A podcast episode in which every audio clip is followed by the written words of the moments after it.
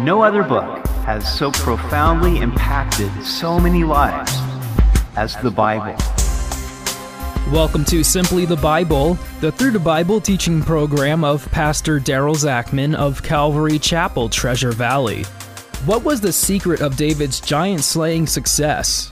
Today we look at Psalm 109, where David prays for vengeance against his enemies who accuse and fight against him but he also prays that God would save him according to his mercy.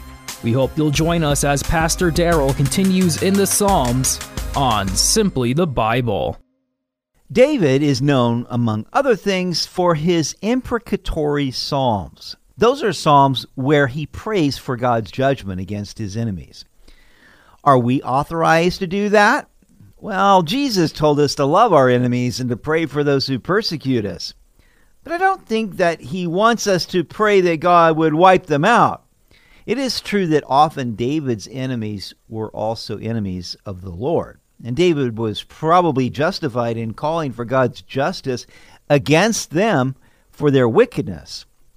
We know that God will ultimately judge the wicked, but we are not given authority to call fire down from heaven to consume them.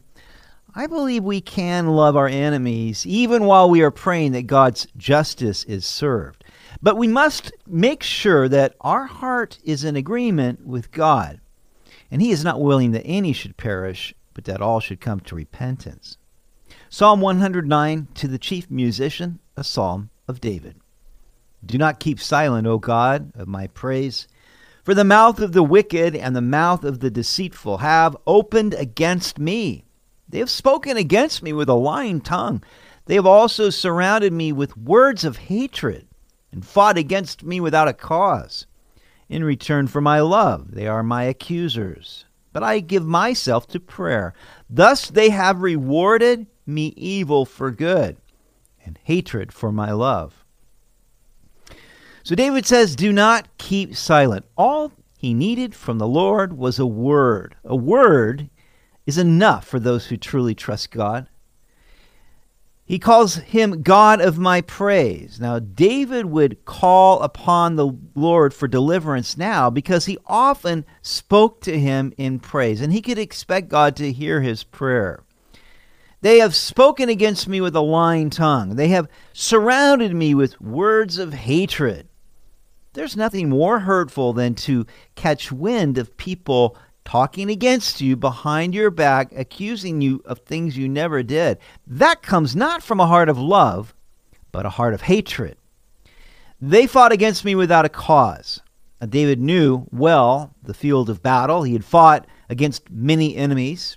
He could understand why they would want to retaliate, but these wicked people fought against him vehemently with no provocation. They've given me evil for good and hatred for my love. Now, Warren Wiersbe writes God's people return good for evil. Most people return good for good and evil for evil, but Satan's crowd returns evil for good. And that's what David was experiencing here. Now, didn't the world also return hatred for Christ's great love? I believe David was experiencing here the sufferings of Christ.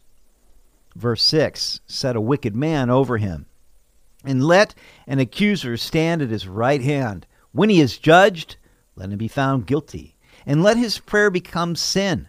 Let his days be few, and let another take his office. Let his children be fatherless, and his wife a widow. Let his children continually be vagabonds and beg let them seek their bread also from their desolate places. Let the creditor seize all that he has, and let strangers plunder his labor. Let there be none to extend mercy to him, nor let there be any to favor his fatherless children. Let his posterity be cut off, and in the generation following let their name be blotted out. Let the iniquity of his fathers be remembered before the Lord, and let not the sin of his mother be blotted out. Let them be continually before the Lord, that he may cut off the memory of them from the earth. Wow, this is intense. I would not want to be one of David's enemies. Now he says, Set a wicked man over him, and let an accuser stand at his right hand. The word for accuser here is the same word as Satan. Now, Satan is called the accuser of the brethren. And so, as they had accused David, David prayed that Satan would accuse them.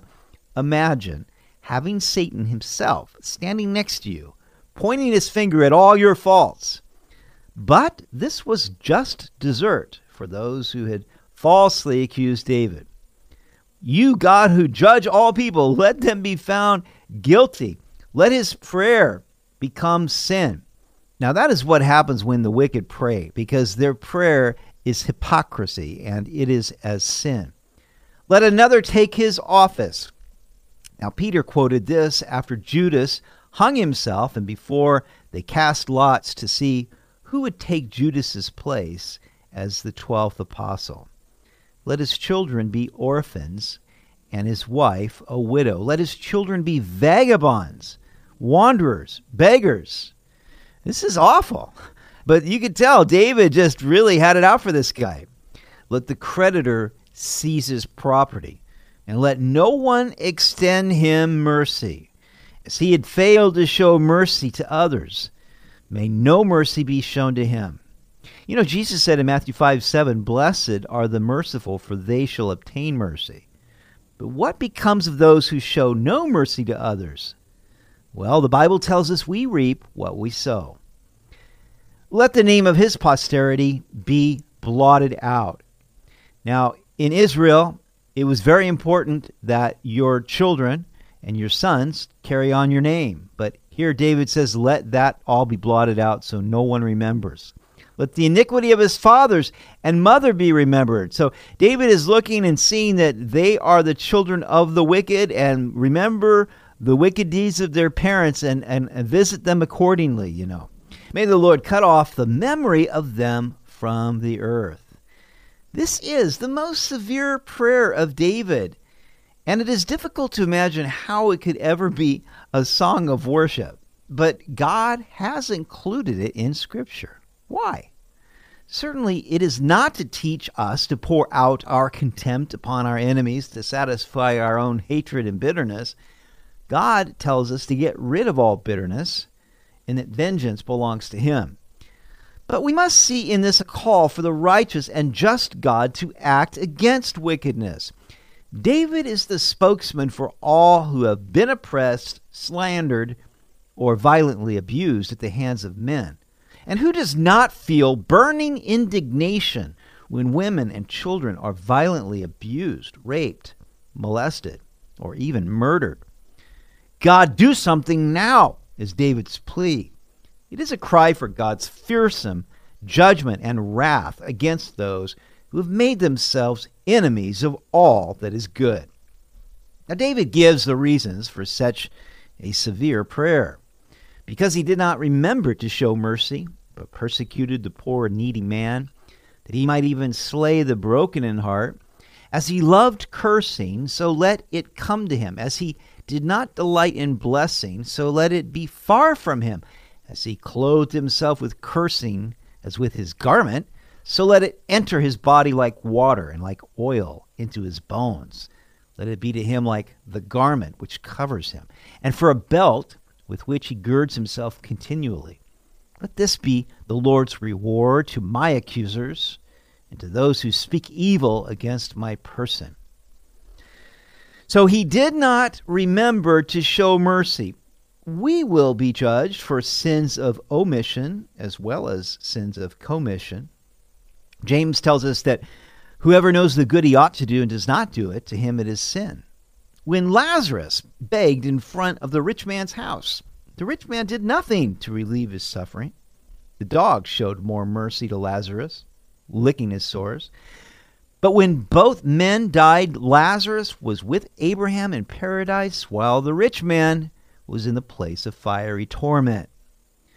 David said he persecuted the poor and needy man that he might slay the broken in heart. What could be crueler than slaying someone who is already heartbroken? As he loved cursing, let him be cursed. Let it surround him like a garment. So he covered himself with cursing. Now he would be cursed with that same covering all around him, penetrating him. Let this be the Lord's reward to my accusers. But you, O God, the Lord, deal with me for your name's sake, because your mercy is good. Deliver me. For I am poor and needy, and my heart is wounded within me. I am gone like a shadow when it lengthens. I am shaken off like a locust. My knees are weak through fasting, and my flesh is feeble from lack of fatness. I also have become a reproach to them. When they look at me, they shake their heads. So, Lord, deal with me for your namesake. David wanted the Lord to deal with him in such a way that everybody could see that God had blessed David and took care of his enemies so that people would know. It would be a testimony of what God does for those who trust in him. Because your mercy is good, deliver me. How often David appealed to the never ending mercy of God. I am poor, needy, and broken-hearted, poor in spirit. He was looking for the Lord to help. My life is like the lengthening shadow. You think about the shadows, how they lengthen at twilight, and David felt like his life was coming to a close. The sun was soon to set on him. I am shaken off like a locust, like you would do if a locust gets on your garment. You know, you throw it off. He's saying, I'm going to be thrown off from my place here any moment. My knees are weak through fasting. Now, we know David could have taken matters into his own hands, but instead he prayed and he fasted and he committed the situation and his enemies to the Lord. And there's great wisdom in that. I am a reproach to them. Help me, O Lord my God. O save me according to your mercy, that they may know that this is your hand, that you, Lord, have done it. Let them curse, but you bless. When they arise, let them be ashamed. But let your servant rejoice. Let my accusers be clothed with shame, and let them cover themselves with their own disgrace as with a mantle. So save me according to your mercy, that they would know that this is your hand that has done this, and that they would be ashamed, but I will rejoice. I will greatly praise the Lord with my mouth. Yes, I will praise him among the multitude for he shall stand at the right hand of the poor to save him from those who condemn him. So David said, Lord, do this for me, come through for me, and I will greatly praise you with my mouth. And of course, David did do that with all of the Psalms that he wrote. He shall save the poor from those who accuse him. God is our Savior from those who accuse us, even from the devil himself. Now, we may not be able to pray this prayer as David did against our enemies, but David has interceded for all those who are persecuted by the wicked. I can't study this prayer without also thinking of Isaiah 54:17. No weapon formed against you shall prosper, and every tongue which rises against you in judgment you shall condemn. This is the heritage of the servants of the Lord and their righteousness is from me, says the Lord. You've been listening to Simply the Bible, the Through the Bible teaching program of Pastor Daryl Zachman of Calvary Chapel, Treasure Valley. For more information about our church, please visit our website at calvarytv.org. To listen to other episodes, go to 941thevoice.com or check out our podcast on iTunes or Spotify. If you have any questions or comments, please contact us through our website. Tomorrow, we'll look at Psalm 110, where David prophesies about the future reign of the Messiah. We hope you'll join us as we continue in the Psalms on Simply the Bible.